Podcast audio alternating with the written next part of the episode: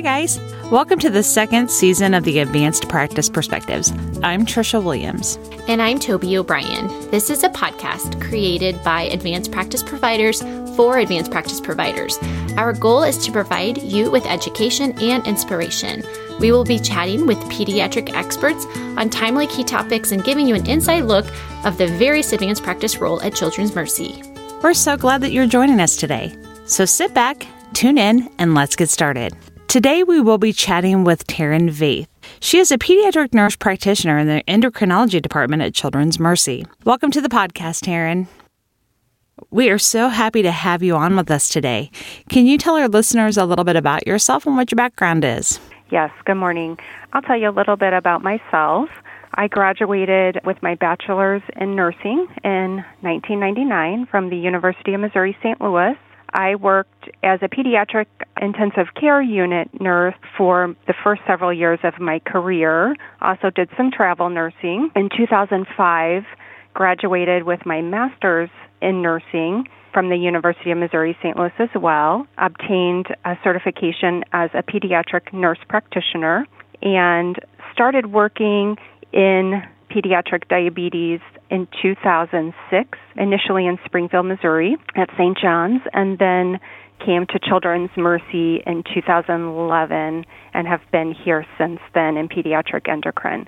I also hold a certification as a diabetes care and education specialist. Well, welcome. We are so glad to have you on. Tell us a little bit more about that certification and what is involved with getting it and really how you incorporate it into your daily work as a provider. Yes.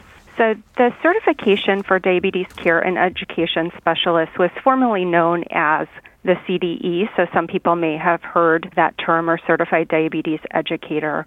It is available to take the exam from multiple disciplines, so physicians, nurse practitioners, nurses, dietitians, pharmacists, psychologists, and social workers.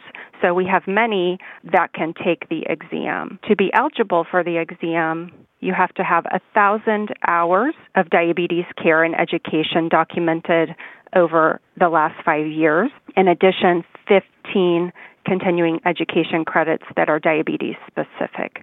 So those are the requirements to be eligible. Once you apply and take the exam, you know, it's not just about pediatrics and so it's about type 1 diabetes, type diabetes, pediatrics, adults, and gestational. Once you pass the exam to uphold your certification, you have to continue to get 75 hours of continuing education every five years to keep your certification. Wow, that's a lot of education on top of all the things that we already have to do for our advanced practice nursing. It is, and I think it allows for daily work, it allows you to really be an expert in the field, having the requirement to have 75 hours of continuing education every five years. It really keeps you up to date on contemporary knowledge and then bringing back those best practices back to clinic for your daily work. Can you shed some light on what that means in your daily work, kind of how you incorporate it in taking care of your patients? Yes. So when I'm seeing patients with diabetes, keeping them up to date on what is available in terms of newer technology, also knowing what's available for them, medications, and then just allowing, you know, knowledge sharing best practices with patients. Like in regards to nutritional support, medication management, those types of things? Yes, really all of it from, you know, helping them with behaviors tasks, nutrition management, helping them with technology, updates, data review. So it really encompasses the whole profession with the continuing education and allowing you to bring that expert knowledge back to the patient. So, Taryn, when I think about diabetes and pediatrics, I think about type 1 mainly, but I know now in pediatrics there's more type 2 as well. So, will you do a little like education for us, a little bit about each of those perhaps? Yes. So, in pediatrics, you're absolutely correct. The primary diagnosis is type 1 diabetes. Just to review, type 1 diabetes is the autoimmune destruction of the insulin producing beta cells. And in kids, especially less than age 10, that is the primary diagnoses. Type 2, we are seeing an increase. It would be very, very uncommon to see that prior to age 10 or I say pubertal kids. And, you know, just to look at the numbers here at Children's Mercy. So we do have a little bit of a skewed view because we do work with kids. But over the course of the last few years, we've averaged an estimated 300 new diagnoses of type 1 diabetes per year. And type 2, we average about 50 new diagnoses per year. So it sounds like your current patient load is typically type 1 diabetic patients, but you will have some type 2, correct? Correct. In kids, different than adults, like I said, the primary diagnosis is type one mm-hmm. and that is a majority of the population of kids I see with diabetes. We do have kids diagnosed yearly with type 2, but that is far less than type 1. You mentioned also talking with these kids and their families about the latest technologies and such. So tell us more about what a visit would entail with, say, a family with a child that has been newly diagnosed? And do you pretty much see them for their initial diagnosis, or how does that work when a child is newly diagnosed with type 1 diabetes? Yes. So we've transitioned most of our new onset diabetes education outpatient, which has been great for families. So we call it LAND, Learning About New Onset Diabetes. So initially, we do a Land 1 class where we are teaching them kind of just basics how to use insulin, how to, you know, check a blood sugar. And then they come back about two weeks later for Land 2 class. So that is class. And then at that visit, they also see a provider. So Land 2 is the part of the diabetes education that I am involved with by seeing them at that visit. And we're going through their new onset labs, talking about their diagnosis. And then they come back for a one month follow up where we're then talking about, you know, technologies. Are they interested in, you know, an insulin pump, glucose sensor? And so that's the process of new onset diabetes education with the patient. I feel like every time in the news or a commercial, there's new technology that's popping up in regards to diabetic management. Would you be able to kind of shed some light on the technology that we are currently using for our patients? I heard you mention a couple of them. Yes. So, very exciting. I think back to when I started in diabetes management in 2006. The first glucose sensor had just been approved by the FDA in 2004, and we really didn't know what to do with the information. You know, people could potentially get them depending on insurance, but there was this thought of do we trust the data? Do we not? Do we use it for daily decision making? Well, kind of fast forward over the last few years, there's been some exciting advancements specifically with insulin pumps. So we now treat patients with either multi daily injections. And so what that is, is they get a background or a basal insulin that keeps their blood sugar nice and steady. And then when they eat, we give them insulin to cover carbohydrate. So we term that insulin to carbohydrate ratio. So, for example, let's say their ratio is one unit for every 15 grams of carbohydrate. And just to make it easy for math purposes, let's say the child's eating 60 grams of carbohydrate. So we would take 60 divided by 15 and they would get four units before they eat. Insulin pumps will also mimic this same basal bolus type of regimen.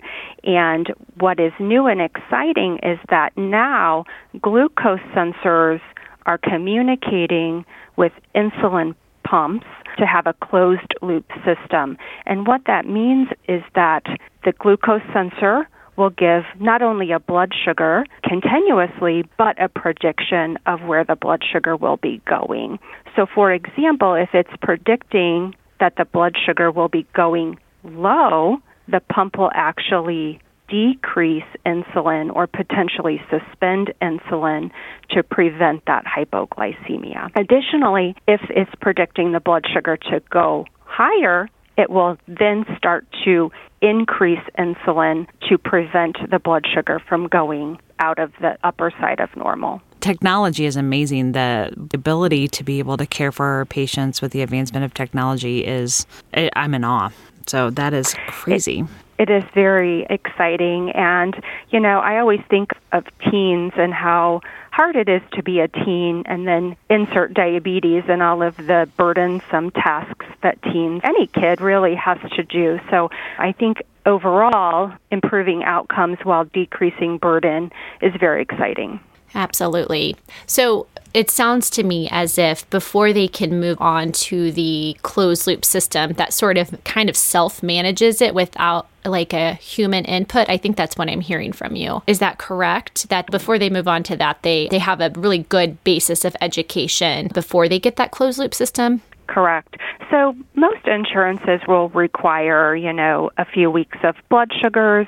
We like to provide education, land one, when that one month follow up to get them comfortable with taking shots, checking blood sugars, and then adding in that technology at a pace that is comfortable for them. So most kids start with the glucose sensor piece and then add an insulin pump, and then those potentially will communicate together.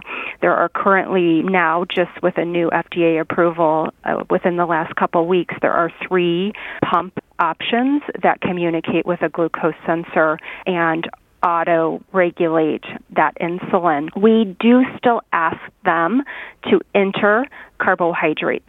So it's all set up to what their settings are, but we do still ask the child to insert the amount of carbohydrate they're eating to allow it to be proactive.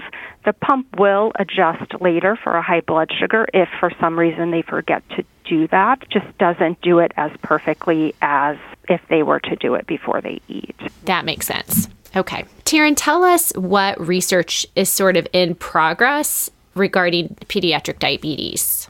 Yes, our diabetes team at Children's Mercy has a very robust research program. And so when I'm thinking of diabetes research, I break it down into a few different groups. And so goals of research, number one, is to identify. So if we can identify people at risk for developing diabetes, whether that's family history, genetics, illness, exposure, then we can potentially then prevent. So that's the second piece.